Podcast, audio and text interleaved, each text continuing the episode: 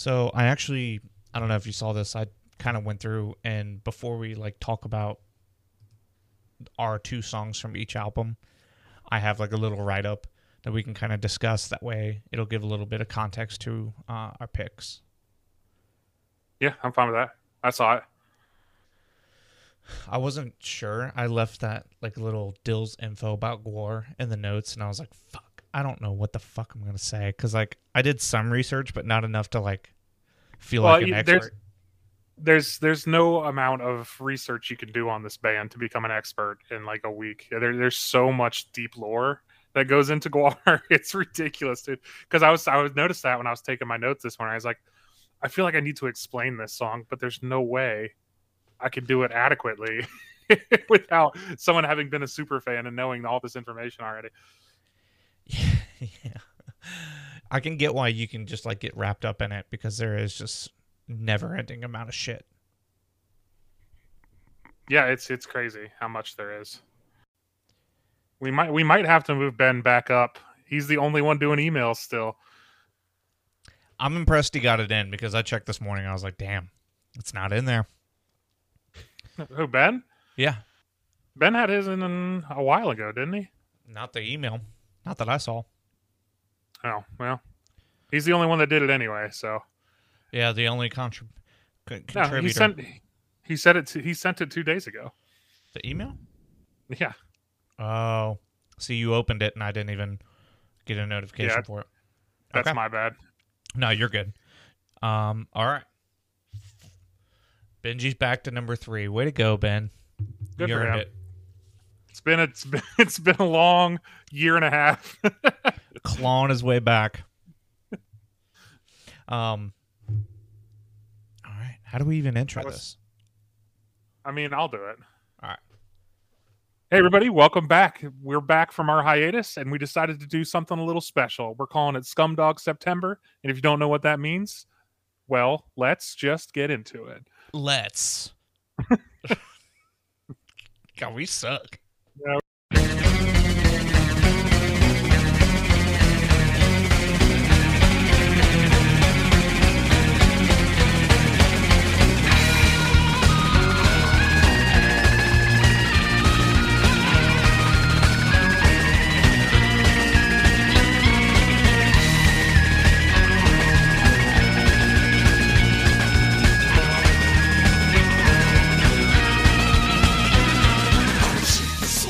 So yeah, Scumdog September, Kev. We back. Yep. We back. How do you feel? I feel like $1,000,000. I feel good, but I also feel podcast rusty. Yeah, we're about to knock the rust off with Scumdog September, which is Gwar. It's just a month of Gwar. Yep. Gwar, this comes from, I think, I don't know, it was like a month ago. You sent me... you sent me a picture of you watching the Gwar documentary on Shudder called This Is Gwar, and I was like, oh shit, because we weren't even really talking about him, and then we both watched it around the same time. Or like I knew a lot about Gwar, but I didn't know all that about him, and so it sent me on a deep dive while you were on vacation, which kind of answers one of your questions coming up here.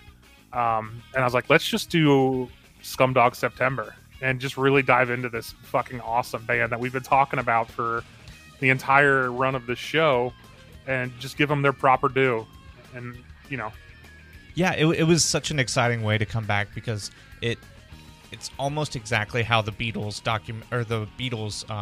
Beatlemania January started. Was like, I started watching the documentary about them. It piqued my interest, and I was like, you know what? I think it's time we like just get into it. And you doing your deep dive and kind of narrating it as you're going through it was so much fun for me, because like, I'm like, oh man, now I gotta get into it. Now I gotta, and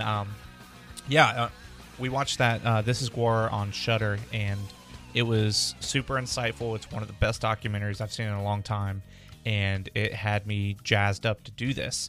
So Gwar's been around for 30-something years. There's so many albums. So this week we kind of decided to cover the quote unquote the early years. So we're covering 5 albums, and we're each picking 5 songs, one from each album. Yep. And now go ahead. Yeah, no, we decided to split it. We couldn't really decide on the format we wanted to do for this. We were gonna just do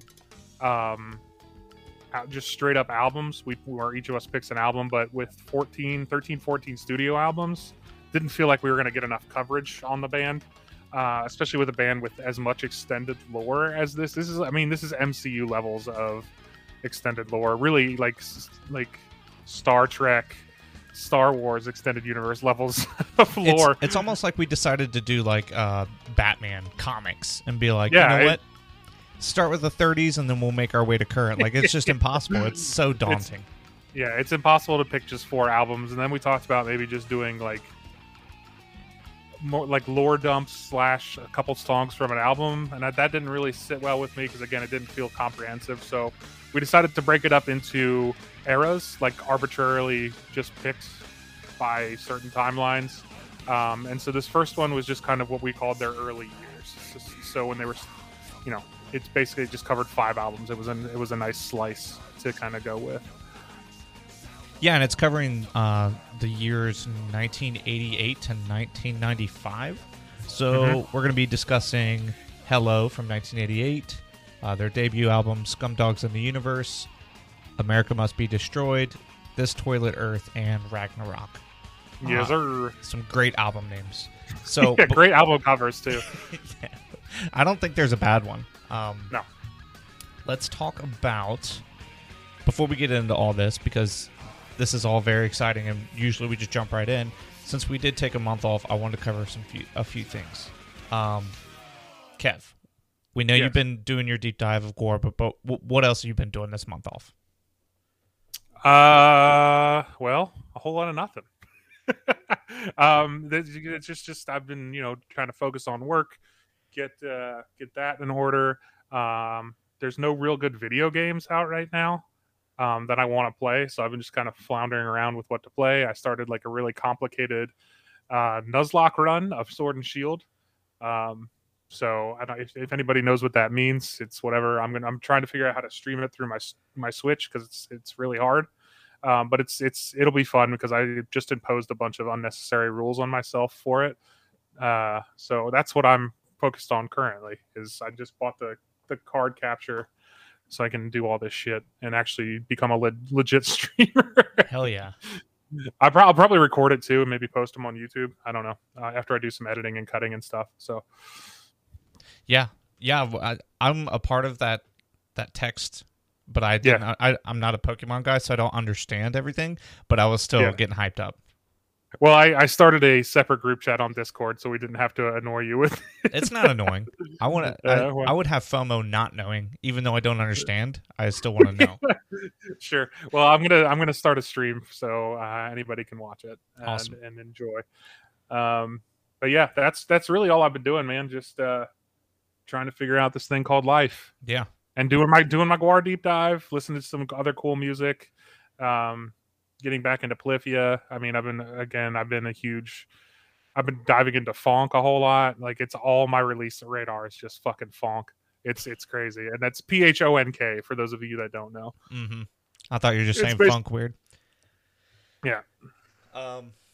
Yeah, I spent so much time without my phone this past month. It's felt really good. It felt like a true mental reset. So I had a lot of fun going on my trip, and I'm really just excited to be back. And we're doing some like house renovations and stuff. So Zoe has been painting while I was at work, and we're doing a lot of stuff in the living room, and it just makes it feel, I don't know, I'm really excited.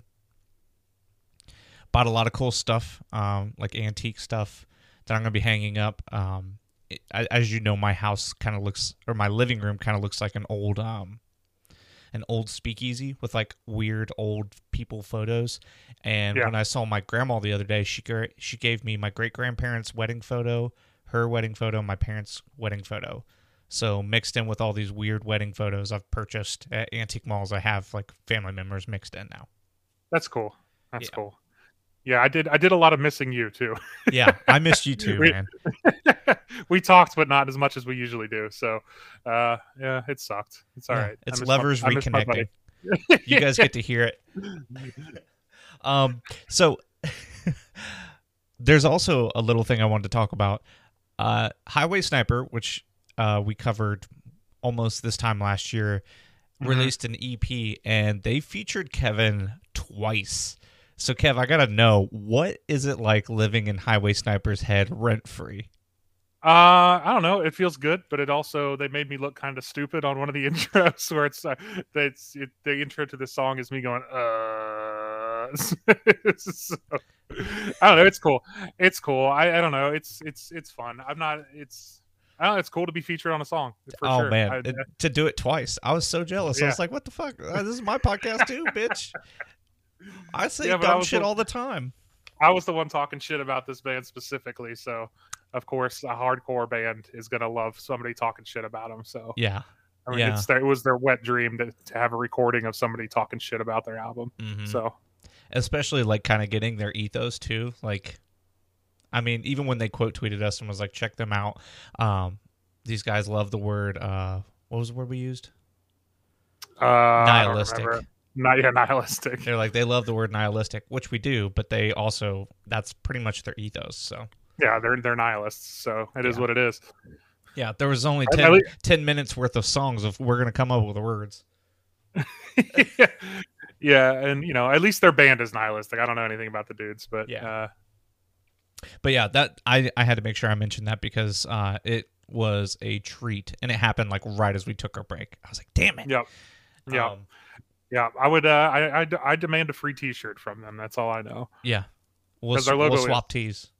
Yeah, their logo is sick. So that's another thing. If we want to get that off the top, we do have some exciting things coming. We got a brand new logo, if you noticed, and then we have some. A really, really awesome like merch logo that's been made for us, and we'll unveil that as soon as I get like all the Teespring stuff figured out and stuff like that, and we can actually put them on sale. Yeah, we're gonna do like a little mini photo shoot and kind of release it all at once. It's very hard to not want to show everyone, but because it's not something we normally do. It's just something that kind of came up in the spring, and I thought would be really fun because. We love our band tees. We love like the metal logo, and getting to do that with our podcast logo was kind of a dream come true. And we really appreciate our friend Erin hooking us up with that. Yeah. Erin Powell does great work. She said she'd be more than happy to do any more logos for us that we wanted. So, and she did a great job. She spent a lot of time on it, and it really shows. It's a sick fucking logo. Yeah, so we're going to be doing T-shirts, hoodies, beanies, literally anything you can imagine, and we're going to be doing, like, very limited things when it comes to, like, memorabilia and stuff like that because we're collectors, so we're going to spread the love as well. Yep. So let's get into Scumdog September, Kev. I'm glad we covered all that. It felt good to get all the, housekeeping out of the way. For sure. So our first audience submission and only from our third member who's been recently promoted, Benjamin. His audience submission is the Salomonizer from 1990 Scumdog of the Universe. I really liked his pick. He was texting me that like he was bummed that I picked a few of the ones that he wanted, and I think Scumdogs of the Universe is going to be the one we gush about the most, maybe. But it is the easiest to find I think 13 songs. I think it's the easiest to find a song that you're like, this is something I can get behind. Yeah, for sure. Let me read his email real quick. So Ben writes and titles his email, "This is your ass and I'm in it," which is, again, a lyric from the song. Man, Gwar for the win. Glad Kev invited me along to a deep dive because it's been long overdue. I doubt I can contribute more than what you guys will say about the magic of Gwar on this episode, so I just let the wild reality that this humble little track called the Salomonizer exists speak for itself. It kicks a lot of ass and is hilarious to boot, if my subject line tells you anything. This deli tray is unacceptable! Benjamin Arungus, Columbus, Ohio. That's high praise for himself, calling himself Benjamin Arungus. But it was exciting to kind of get a little toe dip into Scumdogs of the Universe. And then this, I was very, very close to picking this song because I fucking love this song. It's so good. It just, the guitars are so awesome. It's It's honestly, it is my favorite song from this album, even though I really like Sick of You as well, which is my pick for later. A little spoiler alert there. But this song has been on heavy repeat since I started doing my deep dive. I fucking love this album and I love this song. So great pick, Ben. I'm glad Salomonizer made it on the playlist for sure. For sure. Yeah, and there's a lot of stuff that got left on the cutting room floor. We picked 11 tracks from, I think, a bank of like, what, 50 maybe? Mm-hmm. Maybe more. Probably more. But yeah, it's I don't know, it's hard to pick from that big of a pool, but we're also going to include in this playlist just all the tracks from all the albums from this era. So we'll have our little like select playlist, and then we'll have the big playlist. If what we talk about and what we cover kind of piques your interest and you want to listen to all the Gwar from this era, we'll have that included as well. Yep. So let's talk about the first album era, which is Hello, which is their debut album. I picked Techno Song, which is the song we're going to cover first, and then you picked Slutman City. Yes, I did. So I wanted to talk about each album before we kind of talk about our songs from them. So yeah, for sure. Hello from 1988. The album is a divisive point among fans of the band who generally love it or hate it. Hello is the least frequently played album in concert, discussed by the band in interviews. Although this could be because the band's lineup has changed to the point where no one from the band has remained a constant member of the band. Which is a reminder that Michael Bishop, was he a part of the band at this point? He was the original Beefcake the Mighty. Yeah, he was the bassist. Okay.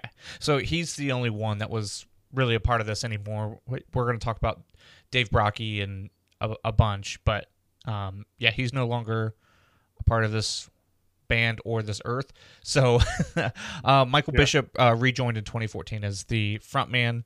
So occasionally the band will play a medley of these songs from the album, which I think is always really fun. You want to fan serve, but also you don't want to spend 3 minutes doing so. So it's fun to just include all the songs in a medley. The medley can range from anywhere from 3 to 12 songs, which is more than half the album. There's a lot of criticism about the album's like raw production, which I kind of find endearing. I know you are all about production value, but especially first albums, you kind of want them to be a little rough around the edges. Well, 80s punk, it has to sound this way. So. Exactly.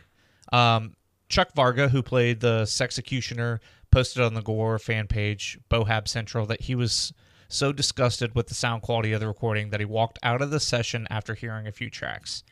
He said, "I know the band's music, and it sounded much better than it did in Hello." He said, going on to say that producer Mark Kramer didn't care how Gwar sounded and gave us one of the most embarrassing recorded LPs in history. So if that gives you any indication, there's still some bad blood about how this was recorded. I get it. I mean, it's not like the budget was huge for the band at the time. So you get what you pay for, kind of. And the low quality of the production is further indicated by the length of the recording session. They recorded this shit in one weekend. Yeah, I believe it. I mean, it's 16 songs, and the whole album is, what, 33 minutes long? So it's wild. It is. And I think that's part of, like, there's certain eras that we're going to cover, and it's kind of drastic. But this is definitely, like, the punk era for sure. Oh, yeah, 100%. So my first song is Techno from Hello. And what's not to love about a song that comes out of the gate sounding like a combination of Cakes the Distance with like the spoken word kind of like with the bass going in the background, and it kind of sounds like an intergalactic like WWE preamble speech. Like he's just talking shit, and he's definitely like coming for Odorous Urungus. And it's equal parts like ridiculous and hilarious. So if this is your first exposure, this is awesome because it's like, I don't really understand what's going on here, but it's fucking funny, and he can outfight, outfuck, outfart any of you lame ass motherfucking rock stars. Such a like childish thing to say, but I also thought it was so funny. And the Pukoplex, I would love to see that in real life. I know this isn't an album that gets played, but the Pukoplex would be something very cool to see or to even watch. And it sounds like the dopest thing ever. Let's make it happen. Odorous versus Techno Forever, which is kind of just the band's core. You know, yeah.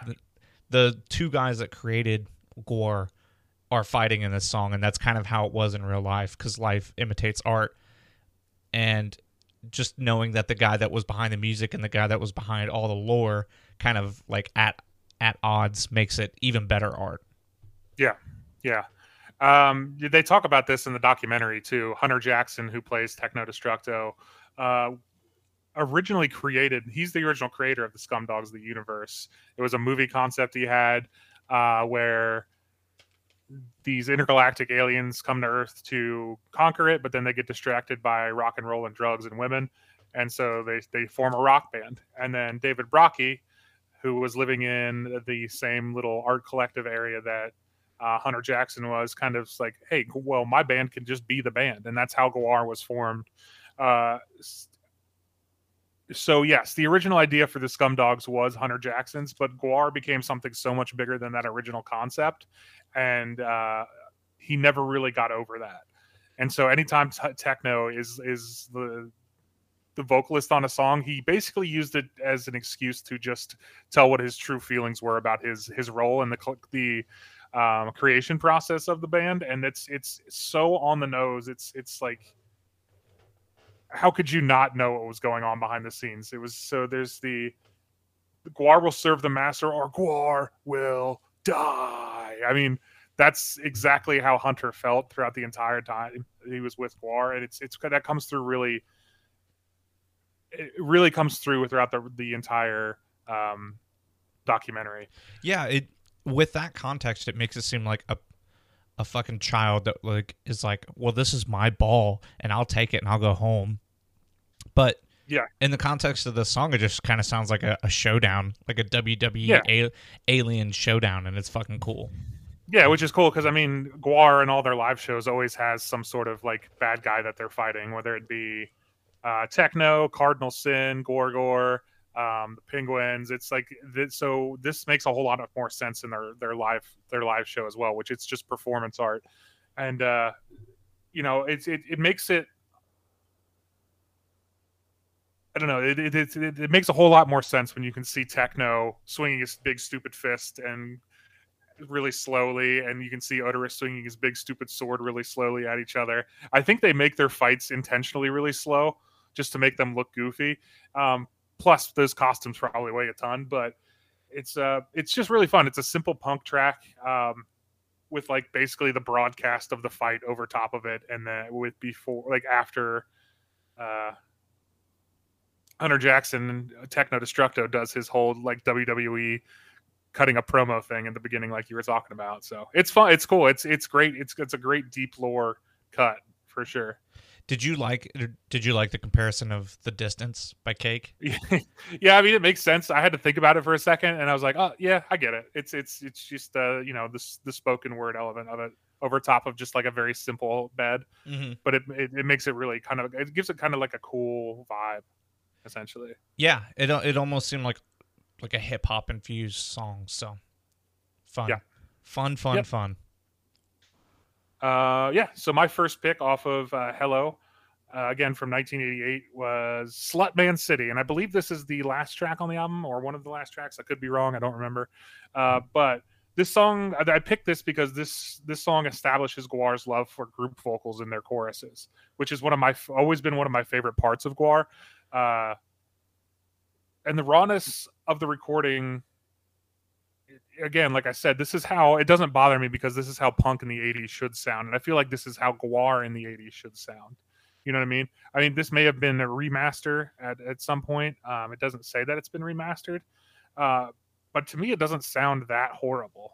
I mean, you know, it just sounds like punk from the 80s. Yeah. So it sounds like a raw demo, which is what it was. So, you know, it's juvenile and disgusting, but that's what Gwar is. They're great musicians, but they didn't want to be too good because they really were at this point all about the art collective and the stage show and the performance art. But they couldn't help it. Their music is still just good because they can't help themselves. Like, artists are gonna great artists are gonna make great art whether they want to or not. It's like their bad day is a lot of people's best days. So I don't know. It's great. That's exactly how I feel about Gwar too. Is like, that's why they're so good, because they didn't. I don't want to say they didn't care about the music, but it wasn't the number one priority. But the music is still fucking awesome anyway.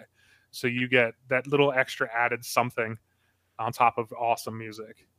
Yeah, it's very similar to Metalocalypse, where it's like the music was the backdrop and now it's at the forefront, kind of thing. So I really do appreciate like being able to hear the early stuff where it was like, we'll just slap this together. That way we have something to play at shows and people can listen along to. And then the longer it goes on, the more they like find their identity and their voice more than just the characters. Mm-hmm. Yeah, this is very heavily influenced by the Misfits. Yeah. I think that's why you picked it. It's fun to hear. It's not. Like, it's not. But I do hear what you're talking about. Yeah, and it's fun to hear Gwar when they were kind of showing their influences, even though they have all these characters and this big deep lore. You can still hear what they were listening to and what they were wanting to play. And I think if you and I were to create a band, our influences would show on our first album as well, just because you hear it and you want to kind of recreate it and put your own spin on it. And then as time goes on, you kind of find your own voice. So I always love the first album because it is a chance to kind of hear where they're coming from and what they were listening to when they made the band. And it's just shock rock at it. This song particularly is just shock rock at its finest. And I really like the raw sound because we're just little punk boys at heart. So we don't mind a little lapse in production value. Right. Right. Again, it would be great if this had better production quality, but it fits kind of the aesthetic of the time, so it doesn't bother me. Yeah. So getting into the second album. Yep. Scumdogs of the Universe from 1990. The namesake of this this month. This whole damn thing, man. The whole fucking reason we're here is because of this album, and it's to date Gwar's best-selling album. This album is viewed by many of Gwar's fans, as well as Gwar themselves, as their ultimate masterpiece. The band plays more songs from Scumdogs than any other album. Sick of You is the most frequently song played in concert, and generally the grand finale. This is the first Gwar album on which more than two people sing lead. Hello had Odorous Urungus and Technodestructo, obviously, and... Slaughterama features Sleazy P. Martini. Sexecutioner sings his namesake song, and the album CD exclusive closer, Cool Place to Park, debuts bassist Beefcake the Mighty as a vocalist. All other songs featured Odorous Urungus. Yep. And that's one of my favorite things about Gwar, too, is like from this point on, they always have a bunch of, like, it's not always Brockie's vocal. And I think that's really cool. They get a lot of the other band members involved in the vocals, which is not something you typically see from a lot of bands. It's usually the lead singer, and that's it. So, yeah, there's just so many capable people. Yeah, it really is. You want to go with your song first? Sure. So, Sick of You. We already talked about it. This is probably their most popular song, as you know, you just pointed out by it's their most played song in concert, and with good reason. It's funny, it's loud, it's gross, and it fucking kicks ass. This is Gwar. This, if you want to introduce somebody to Gwar, play them Sick of You. It has the exact kind of vocals that I love from Dave Brockie. It has the exact kind of like really good chorus. Like they always have great choruses. It's anthemic, but it's also goofy and weird and gross. It's just this is Gwar in a nutshell.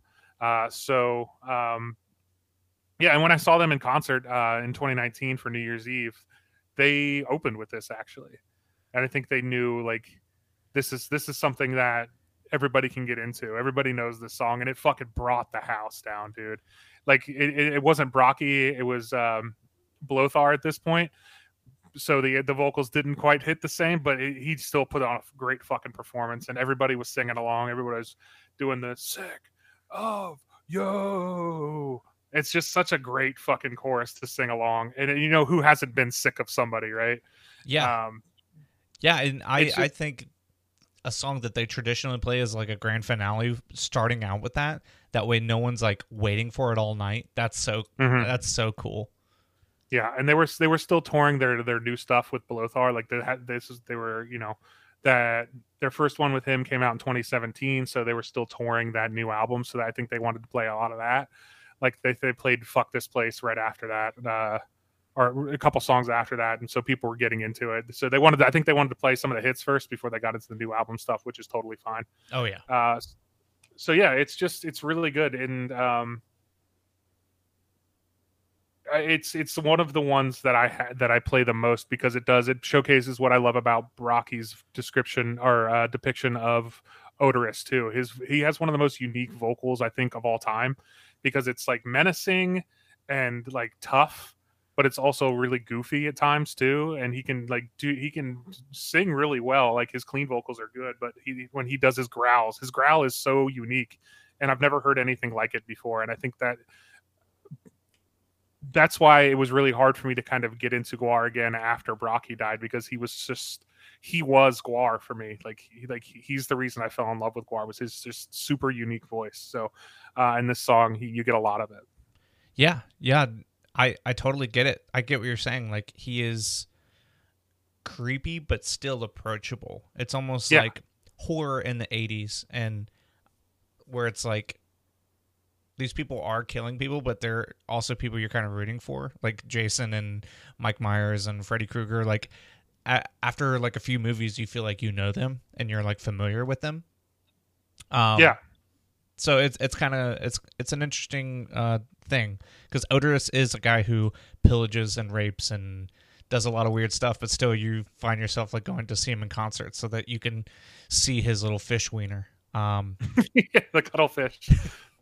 I can imagine this being like a song that a 6th, 7th, 8th grader hears and it just impacts them for life. It's kind of like me with the Beastie Boys or Blink-182, just like hearing it and it being so inappropriate and you being like, I am such a bad boy for listening to this song, but it's still kind of petulant like a child, and it's endearing for that. Like it's exactly what a young kid needs to be like an anthem for the first time he gets mad at another kid or gets mad at his 7th grade girlfriend. I don't know. It's a perfect like anthem for a young kid in adolescence. I don't think that was their target audience, but I can see someone like you or me hearing this and it being very formative at a young age. Yeah, I mean, Gwar was very formative to my sense of humor for sure. I mean, my password and like username for things forever was Prickfish from the Slaves Going Single album, and it's just like they really, I don't know, I turned out okay, so yeah, this kind of proves that it's more about how you're raised versus the shit you're exposed to.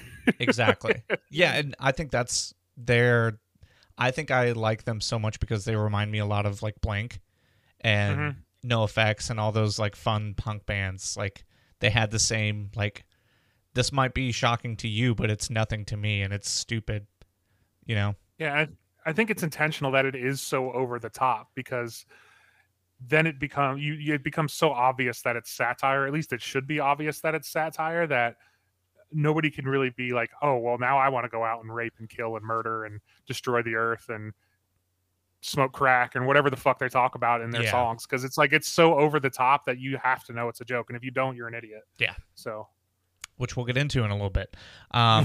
My second pick from Scumdogs of the Universe is Vlad the Impaler, and let me just say that bass is meaty. Yes, sir. What's the bassist's name? Michael. Fuck, I don't know if he didn't leave the band yet. Yeah. I always forget his name. Michael Bishop. Michael Bishop. Irregardless, Michael brings the heat in this song. And I picked it because it's got whoa, and it's the catchiest song I've heard from them to date while I was doing my like listens through. And I get why this album is their most popular. because it's got a really cool instrumental break. It's got a fucking awesome chorus that makes everyone want to sing along. If you don't know the words, you start hearing Vlad the Impaler. When I was pulling everything up, you've heard me say, like, mumbling that under my breath. Uh-huh. I can't help it. The instrumental break is fucking awesome, and it shows these guys aren't just weirdos. They fucking rock, and it slowly just shows itself more and more as the albums go on. Yeah, I mean, I talk about the bass as well. It's just super, super chunky in here. And I love this. It's just, this doesn't really apply to their stage show. It's just them doing like a performative nonfiction on Vlad the Impaler, which is always cool. I mean, it's very Hunter S. Thompson. And maybe that's why they talk about Norman Mailer, because he's kind of the father of historical nonfiction or performative nonfiction. So, because I was like, they mentioned Norman Mailer, and I was like, wasn't he just an author? So I did some research this morning, and it's like he did stab his wife with a penknife because his wife said he wasn't as good as Dostoevsky, which I think is really funny. He just got mad because his wife was like poking fun at him, so he stabbed her with a penknife. But yeah, no, I think Norman Mailer is one. It rhymes with impaler, so that's easy. But two, he was famous for doing exactly what this song is about. So. But yeah, it's just really fucking awesome punk track, and it's like, I don't know, there's just some really cool lines. Do we get a really awesome like double bass breakdown towards the end of the track? And it's, I don't know, despite their best efforts, Gwar always makes really good music, and this song kicks ass. Like I love the the lead up to the end of the chorus is "could have been a jailer, could have been." It's just naming random job titles that rhyme with Vlad the Impaler. It's just, it's so stupid, it's so dumb, man. But it's so good. You can't help but smile at it and just fucking rock out to it, because it's great fucking music underneath this just really goofy bed. And I think that's the whole charm of Gwar. Yeah. Yeah, Scumdogs of the Universe. We didn't spend enough time with it, but it is so much fun. Yeah, it's great. It's probably my favorite album cover as well. It's right up there with This Toilet Earth, and I don't know, some of their later stuff is really good too. Yeah, like Violence Has Arrived is a great album cover. They're all great. We've already talked about this. They're all great. I mean, when you form a band around an art collective and art school dropouts from VCU, you're gonna have fucking cool album art. Yes. So. Yes. Yeah, no, Scumdogs of the Universe is absolutely the album you should start with. I think either that or Ragnarok. The Ragnarok is the one I probably listened to most growing up, but Scumdogs is definitely a masterpiece. Up until about a week ago, that was what we were going to do for our first week. So It is the one I spent the most time with. Yeah. America Must Be Destroyed from 1991. It's their third album.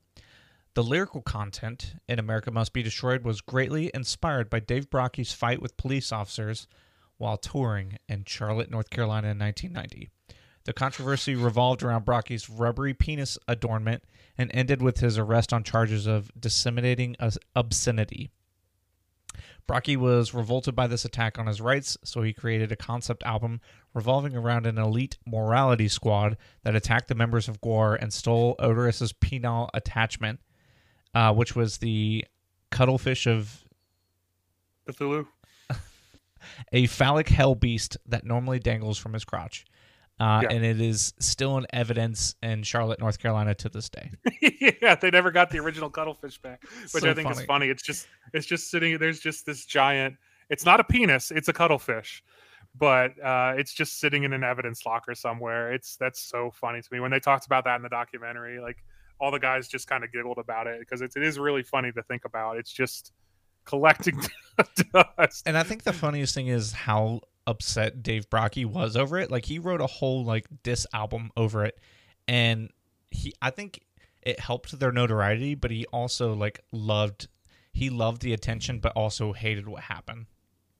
Yeah, I mean, it's an artist being censored. I mean, just because it offends you doesn't mean you can censor it. And that's the whole basis of art, I think, is art has to be exactly what the artist wants it to be, or else it becomes, or else that ruins the whole concept of what art it should be. So I understand him being upset about it. Like if somebody took something I wrote or took our podcast and edited out what they didn't like, and then that's how it got disseminated, I'd be pissed. You know what I mean? We should be able to do what we want with what we create. And if you don't like it, don't consume it. Essentially, that's the classic argument for art. And I agree with it by and large. I mean, it's just, you can't, I don't know. You can say that about a lot of things. You know, if you have a choice whether to consume something or not, just because you don't like it doesn't mean you should keep the people that want that from having it. Right. And the people that create it from creating it. It's just, I don't know. It's the classic morality of art kind of thing. So, yeah, I thought that learning that this whole album was kind of a concept album about that made me want to revisit it more, especially since a lot of the songs on there get fucking metal. And this is the first time we really get metal, especially with my pick from 1991's. Well, hold on. Let me do mine first because mine directly leads into yours. Okay. All right. America Must Be Destroyed. What's your track? My track is Cracking the Egg. So this tells the story. Our two songs tell the story of Gorgor. Your song is Gorgor. This is a straight fucking metal track. It's almost thrashy in a way.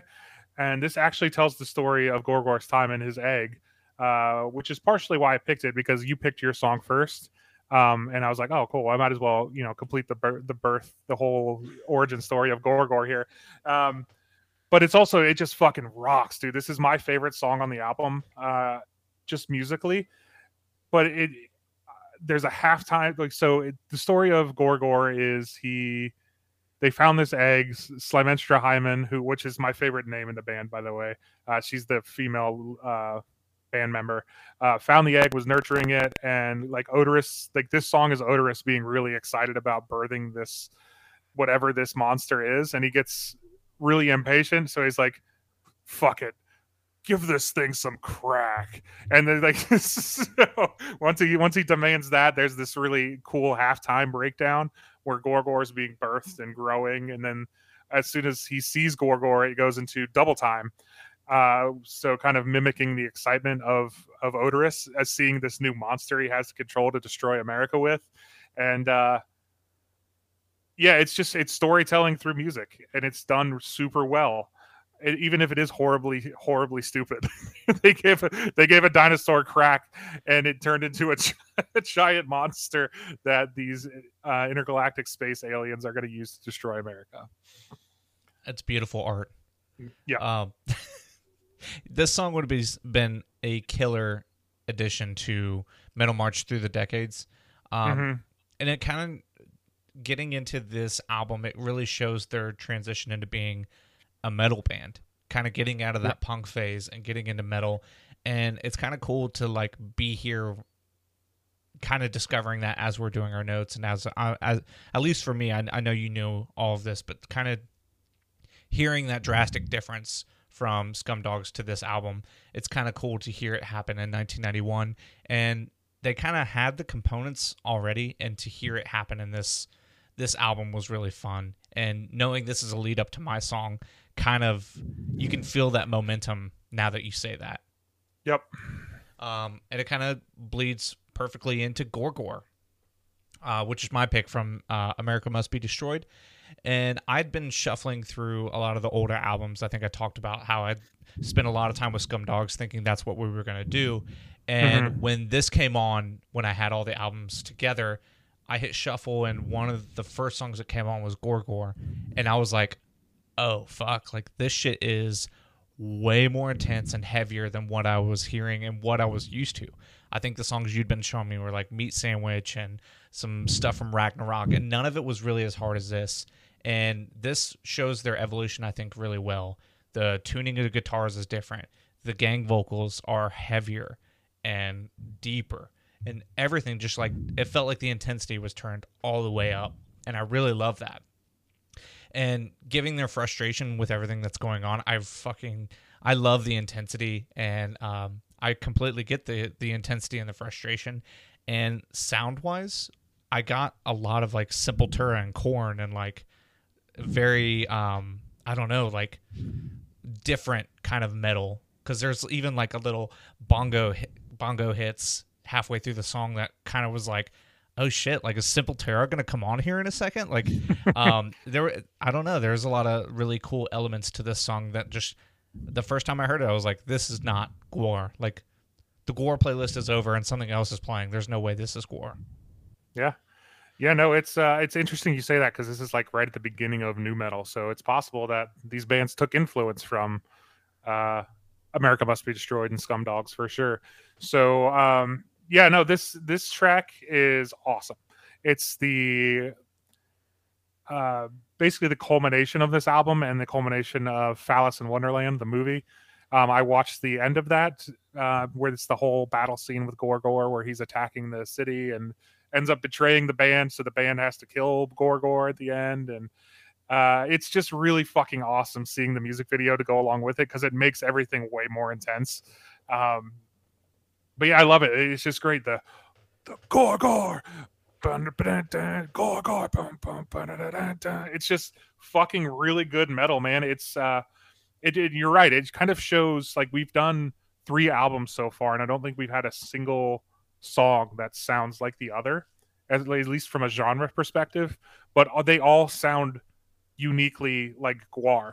And I think that's magical. Like, they do that throughout their entire career. It's like, yeah, they're doing fucking 10 different genres within an album, but it all sounds like Gwar. It doesn't sound like, they're doing like an acoustic cover that isn't right, like, fit with them. It's just, it all sounds like Gwar. And I think that largely comes from the fact that they never had the opportunity to sell out.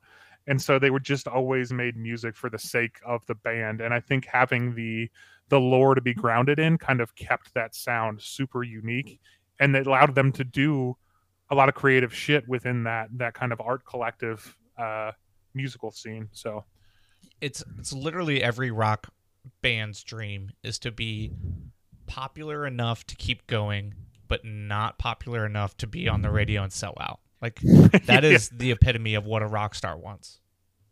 I mean, yeah, they all want that, but they all also like money. I think in the in the documentary, Dirk says something like, yeah, I mean, we never really had the opportunity to sell out, but if we could have, I mean, yeah, we absolutely probably would have. So none of them made a whole lot of money from Gwar, but they all, I think it's super awesome that there's still a couple of really long-standing band members still in the band, still making music, even though, you know, they've gotten some relative fame, more of like a cult following, but they're not billion-dollar rock stars, you know? Right. I don't know. I love it, man. They just, how they effortlessly evolve. I think better production quality and a sharp left turn into power punk and metal just feels natural for them. Definitely. So it's just, it's great. I don't know. I love this fucking song. I love this album, because it is like their first like true metal album too, because it is more angry. It was definitely the time to do it. Like, yeah, given everything that was going on. Yeah. So let's get into This Toilet Earth from 1994. About a 3-year gap, which is pretty big. Yeah. They've got a lot of those. So they seem to pump out like 2 albums in 2 years, and then they'll take a long hiatus for whatever reason. Yeah. This Toilet Earth was released on March 29th, 1984. This album was to be one of the oddest and most bittersweet albums. It was the first Gwar album to be censored. The second was We Kill Everything, which comes in both censored and uncensored versions. And now they became censored due to their gain in popularity as a result of MTV exposure, which I think is part of like the give and take of Gwar, was like how they are leads to them not being able to be accepted by a mass audience. So they're going to have that cult following of people that do get it, and then there's people that just like, if it got too much notoriety, they would shut it down.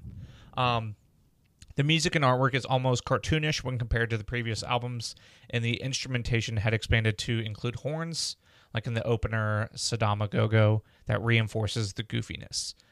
An instrumental version of the song Jack the World was also featured in the Beavis and Butthead video game for the Sega Genesis and Super Nintendo Entertainment System. That's so fucking cool. Yeah. Yeah, and I don't remember if this was in the documentary we watched, or it was in one of the supplemental interviews I've watched in the last month or so, but Mike Judge really loved Gwar. and the Gwar was having trouble getting played on MTV because they didn't want to show the costumes and stuff in their videos. So the way, so Mike Judge kind of did him a huge favor, and he had Gwar as an artist that he would play in Beavis and Butthead. So he was getting Gwar he was getting Gwar videos played on MTV, even though MTV didn't want him to, through his own show, which I think is super cool. Like, Gwar is Beavis and Butthead's favorite band because I think it was Mike Judge's favorite band too. So I think that's super dope. It's a cool kind of symbiotic relationship the two had. Yeah, that's about the only way they could get really on mass listens or something. Yeah, for sure. So speaking of Saddam A GoGo, do you want to go first? Sure. Yes, I will go first. I love this fucking song. And if you tell me you expected horns and a metal track about space monsters who want to destroy the world worshiping Saddam Hussein, I'd call you a liar. Because nobody expects any of the things that I just said in that sentence. Idiots will tell you this is a pro-Saddam track, but people who understand satire will understand that Gwar would, of course, worship an evil man. Like, the concept of Gwar would, of course, love someone like Saddam Hussein at this time in the world when, the first Iraq war was happening. Like, of course, Odorous would love Saddam Hussein. That doesn't mean the band does, and it doesn't mean this is a pro-Saddam track. This is 100% satire. And that's why I love it, because it's perfect satire, offends idiots, and makes everyone else laugh. I think that's exactly what this song does. So, I mean, they didn't have this, even though they were making a point and they were making satire, they didn't have to make this song kick so much ass, because it's really embarrassing driving through your apartment complex and yelling, "Hail Saddam A GoGo!" And the hordes come in after that, because this chorus kicks ass, dude. Yeah, and the lead up to it, and they die, and they die, and they die, and they die, and they die. Hail Saddam A GoGo! And then you get the horns come in. It's just so fucking good, man. Nobody expects you to be headbanging to funk metal about worshiping Saddam Hussein. No, it really just doesn't come up in your conscious. I gotta tell you, Kev, I think This Toilet Earth is my favorite Gwar album so far. It's a great fucking album, man. It's really fucking good. And I don't even know. I'm feeling controversial. The horns, the then you are, then you are, then you are, like that shit. I was like, what is he saying? I gotta learn it because I'm gonna say it all the time now. Yeah. Saying it super fast was just so fucking cool. It felt like this was on the cutting edge of the late 90s, early 2000s, where it was God, shit just seemed so cool back then. And maybe I'm just an agent of chaos, but when a band is unhinged, and I think this is probably their most unhinged yet, I love it. Yeah, you can't love Gwar and not like them when they're most unhinged. That makes no sense. This is the time to love them when they might have lost the script a little bit, and you're still along for the ride. Yeah, 100%. I love this album too. I like most of their albums, which is rare. The period we're about to get into next week is a little bit strange, but there's still some fucking great shit in all of their stuff. I really do like this. This is the period of time that I was exposed to the most. These 5 albums are the main Gwar albums I listened to for most of my life, and I never really got into them much past their 99 era with Slaves Going Single and stuff like that. So, this is my shit. This is my Gwar essentially. Yeah. So, I love all of these albums with a burning passion. Hell yeah. My song is from This Toilet Earth is Slap You Around. And I fucking love this song. I almost picked this. I saw you picked. I was like, fuck, I wanted to pick that song. It's another song I had picked because I had all the music playing on random, and this song came on, and I was like, what? Yeah. This sounded like Rainbow meets a demented Huey Lewis. Yeah. And yeah. I just love his vocals. They're so different in this song. Yeah. It still has that little Brockie edge to it, because I think he didn't want this song to be too accessible, and obviously the lyrical content is about domestic violence, so yeah. It kind of make sure that no one's gonna like love it too much, but it sounds so good, dude. It sounds like just like pure rock and roll. Like how could they play this song live when they're like playing punk and metal, and then they got this song Slap You Around? There's no occasion that this song could work live.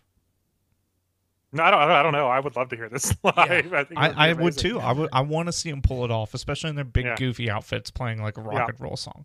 And I love that any genre they try, they not only succeed, but you think to yourself, like, I would like to hear a full album of this. They're never going to do it, but I would love it. And just whatever genre it is, I'm kind of a believer. And listening this past week really made me be like, oh shit, like whatever I thought Gwar was, they are more, you know? Yeah. Yeah. And I think that's why I wanted to do this this month so much, is because people will see their costumes and they'll hear like one of their songs and I'm like, okay, I get what this band is. They're just a joke, but they're really not. They're all incredibly intelligent.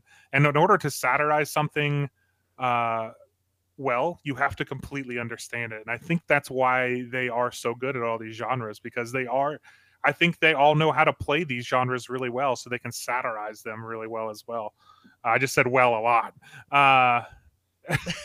But you know, it's a classic rock ditty, man. It's about domestic abuse, and it's completely a satire. And he uses hyperbole in this song to show you how stupid domestic violence is and how wrong it is. Again, if you're an idiot, you won't get the satire, but everybody else will understand that it's satire. And I think using the kind of really accessible, like Steve Miller Band-esque type of rock to display this satire is genius. Because again, if this was a metal song, you might be like, oh, okay, well, he actually beats women, but it's not. It's a classic rock song. And you're right about Brockie's vocal in the song. I think it's a rare trait where you can really, really hear someone's accent in their singing voice. I think he and Lemmy is one of the ones I can think of where you can really hear their accent. And I think that lends, especially when he does like slower stuff like this, it makes it really kind of funny. The slap, slap, slap you around. Like it's oh yeah. It's just, he's got this really cool voice. And, again, it could be really menacing, but it's just at the undertone of goofiness is always there, and I love it so much. And I really love the spoken word at the end that really drives home the satire, because he says, I don't understand. You know what I don't understand? No matter how many times and then he does this whole list of things that he does to her, and the last thing he says is, I pour molten glass in your rectum. You always come back for more. It's so silly, and it's so far out there that if you think this isn't satire, you're a fucking moron. So, yeah, love it. Yeah, love this song. I do too. It's probably it's my favorite song so far. I'm gonna just say it. Whatever. We're back. We established this in like our second episode. You're allowed to change your favorite song multiple times in a day. Buckle up, kids. I'm going to tell you my new favorite song every week. Ragnarok from 1995, the last album we're going to discuss today. This album, as well as having a variety of vocal stylings, also features a musical side of Gwar not found in previous albums. Nowhere in this is more apparent than The Surf of Sin, which is a song I picked. The song is the biggest change in Gwar's musical style from the usual punk and metal to metal-fused surf. That is until 1997, which we're going to get into next week. The keyboard is used heavily on this album as well, courtesy of Dave Musil. In particular, Meat Sandwich features powerful... I'm going to let you say that. Sforzando? We'll go with that. Yeah. And if you haven't heard us talk about Meat Sandwich, then you obviously are OG listeners. We've been talking about Meat Sandwich as long as I've known Kevin. Ragnarok songs are not performed in concert as frequently as songs from other albums, with Gwar's change of musical style towards heavy metal as opposed to punk metal or the surf metal found only on this album. And with the absence of all but one of the album's vocalist, Beefcake, the number of usable songs from this album is limited, usually just to Crush, Kill, Destroy, although Meat Sandwich has been a staple, especially on their 2006 Beyond Hell tour. Yeah. That was probably the most wordy because I felt like I wanted to give Ragnarok a proper little ditty before we got out. Yeah.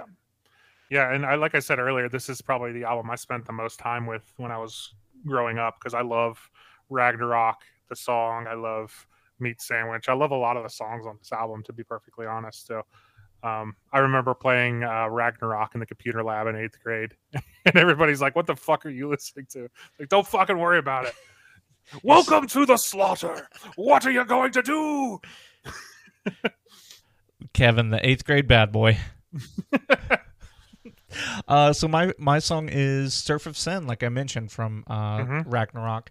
And this is just groovy as fuck. I think calling it surf metal is both appropriate and weirdly differential because there's nothing else really surf metal. There's yeah.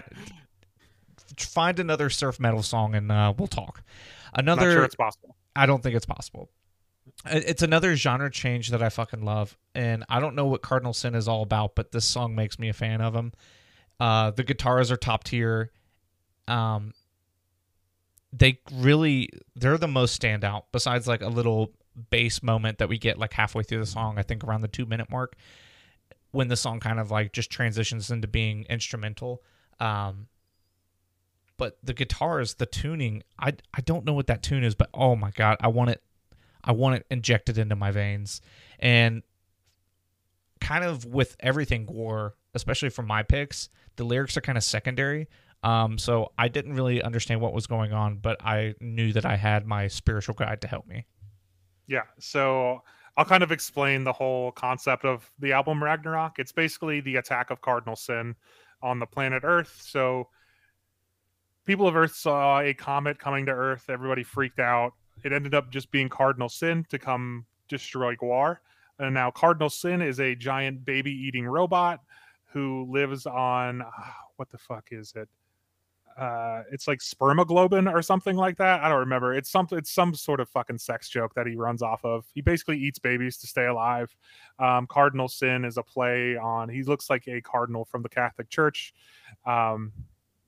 And he is a prophet of a Nazi pope so that hates Gwar. So that's the story of Cardinal Sin. Ragnarok is the story of the battle with Cardinal Sin.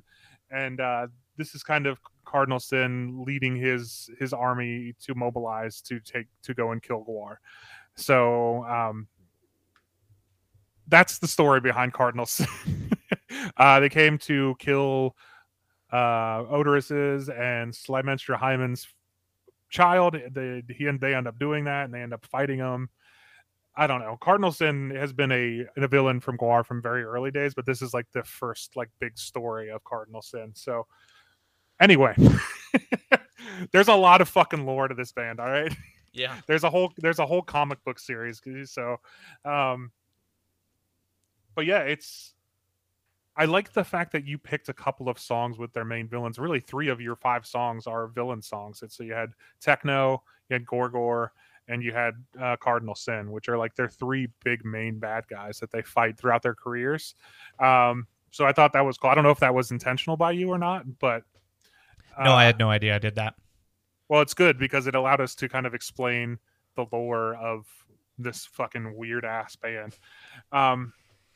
But yeah, again, it's a genre we'll never hear again. It's so strange, like the harmonics while Cardinal Sin is talking, the dee dee dee dee dee dee dee dee, and then they go into like the classic at some point in the song, and it's just like, what the fuck am I listening to? I'm listening to a baby-eating robot from space like mobilize his troops on top of a 1950s surf track. What the fuck is happening? It's beautiful. It's awesome, man. It's the Gwar are not constrained by genre, and it's a beautiful disaster. That's the best way I can describe this song and this band, really. I don't know, man. It's fucking awesome. I love this song. I love this album. So yeah.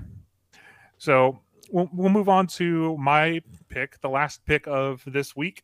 Fire in the Loins, which is the last track on this album.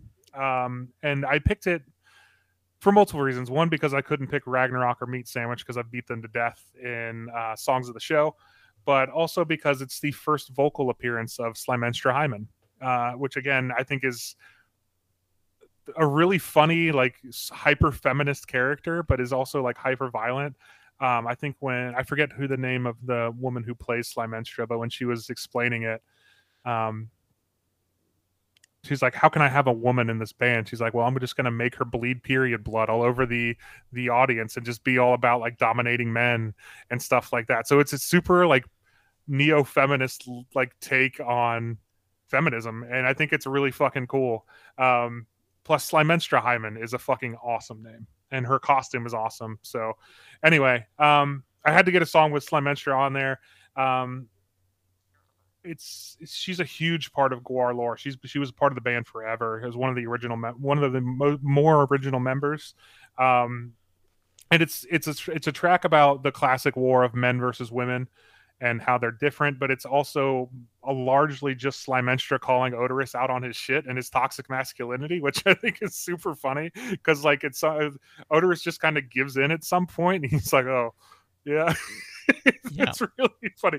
Like he's built up 5 albums of him being like this intergalactic conqueror, and he's here to destroy Earth. But all it takes is one woman to call him on his shit, and he's like, "Oh no!" Cut him down to his knees. Yeah, and I think it's really funny just listening to their back and forth. And I love my favorite lyrics from this song, or when it gets to like the peak of the argument. This is kind of what I was just talking about. Odorous is like, I can have any woman that I want. And then Slymenstra comes back with, the fact that you rate them is nothing to flaunt. And he's like, oh, well, you got me there. But wait a minute. But what of my sword? But what of the comet and the roaring hordes? And then she's like, I'm getting bored. And so it's classic, like, man getting emasculated. Then he's like, wait, I've got this big ass truck outside. What about that? That's fucking manly. So it's just like, yeah, they like, don't care. You're fucking. She's like, your truck doesn't fucking impress me, dude. And it's so funny to hear like Odorous be like just so humbled by it when it's like holding up a mirror to him. It's like, look how fucking stupid you look right now. It's so funny, man. I don't know. I just love this track. I just love the back and forth. It's just really, really funny and an interesting way to close an album like this.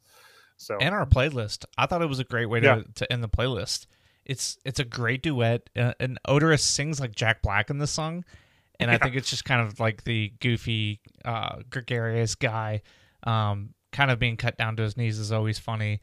And Slymenstra really adds like a really cool feel to the song. She sounds like a powerful, iconic punk female singer, like Joan Jett or Gwen Stefani, and No Doubt. It just like it felt like a punk stage play, and you can't tell me this hasn't been a conversation that's happened at every punk concert or every rock concert that's ever existed. A guy trying to impress a girl and her just not being that into it, and it humbles the shit out of him to someone that probably really needed it. 100%. I mean, Odorous is the most toxic masculinity person in the universe. So what a great playlist, man. Yeah, I agree. I can't wait to do. We've got still 10 more albums to do. Yeah, and I think next week is going to have less albums, but covering more years because there are some bigger gaps. So I'm excited to continue. Yeah, me too. I love Gwar, and I'm so happy we're doing this. Me too. You want to get into songs of the show? Let's do it. So Louis submitted a song of the show. He didn't want to submit a Gwar song, I guess, and he wanted to do a song of the show. William Howard Taft by the Two-Man Gentleman Building, or the Gentleman Building, the Two-Man Gentleman Band. Yeah. They did that on purpose. Made it really hard to say. It's a timeless song. It sounds like a little like a 1920s swing song, or I don't know. Like, oh, it's timeless. It reminds me of the postmodern jukebox, where they just like put a modern, or they put like an old 1940s song to like a new to the lyrics of like a newer song. So yeah, I thought it was really fun. I mean, who doesn't love a song about our fattest president sung this way? It's just really funny. I've had this song stuck in my head all week. William Howard Taft. It's just so fucking good, dude. Mm-hmm. Yeah, it's, I don't know. I love this song. And I, like I said, I've shown it to multiple people since Louis posted it. Yeah, it's great. Fucking awesome. Yep. You want to get into Sammy's song of the show? Yeah. So Sammy submit Weeping Widow by April Wine. This is, she submitted an April Wine track for the Eddie Munson playlist.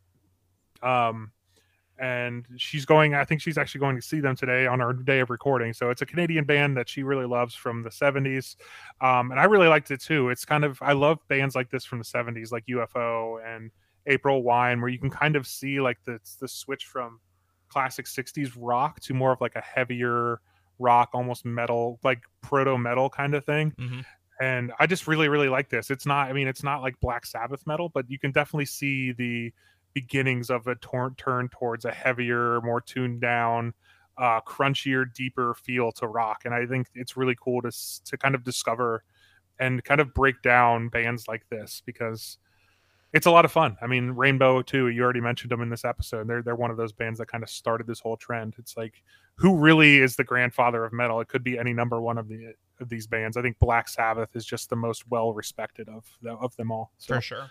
Yeah, that's cool that she's getting to see him. I had never heard of April Wine until she started posting about him, so I'm excited to dive in a little bit more. Maybe I'll just make a playlist of April Wine and Rainbow and just put them all together and hit shuffle. Yeah. Yeah, so you're left. You haven't gone. Oh, shit, you're right, I haven't. Sorry. So I submit...